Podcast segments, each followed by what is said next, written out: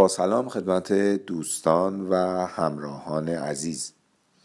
موضوعی که امروز می‌خوام بررسی بکنم در خصوص یه نکته بسیار مهم در اعاده دادرسی پرونده های کیفری هست. توجه داشته باشید اگر در رأی دادگاه قاضی شعبه استناد بکنه که این مجرم مستحق تخفیف مجازات هست ولی در تعیین مجازات شرایط تخفیف فرد رو در نظر نگیره و تخفیف رو عملا اعمال نکنه.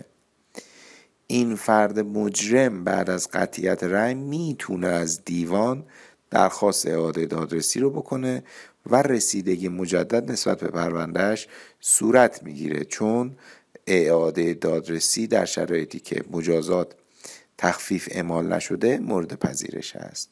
ممنونم. خدا نگهدار.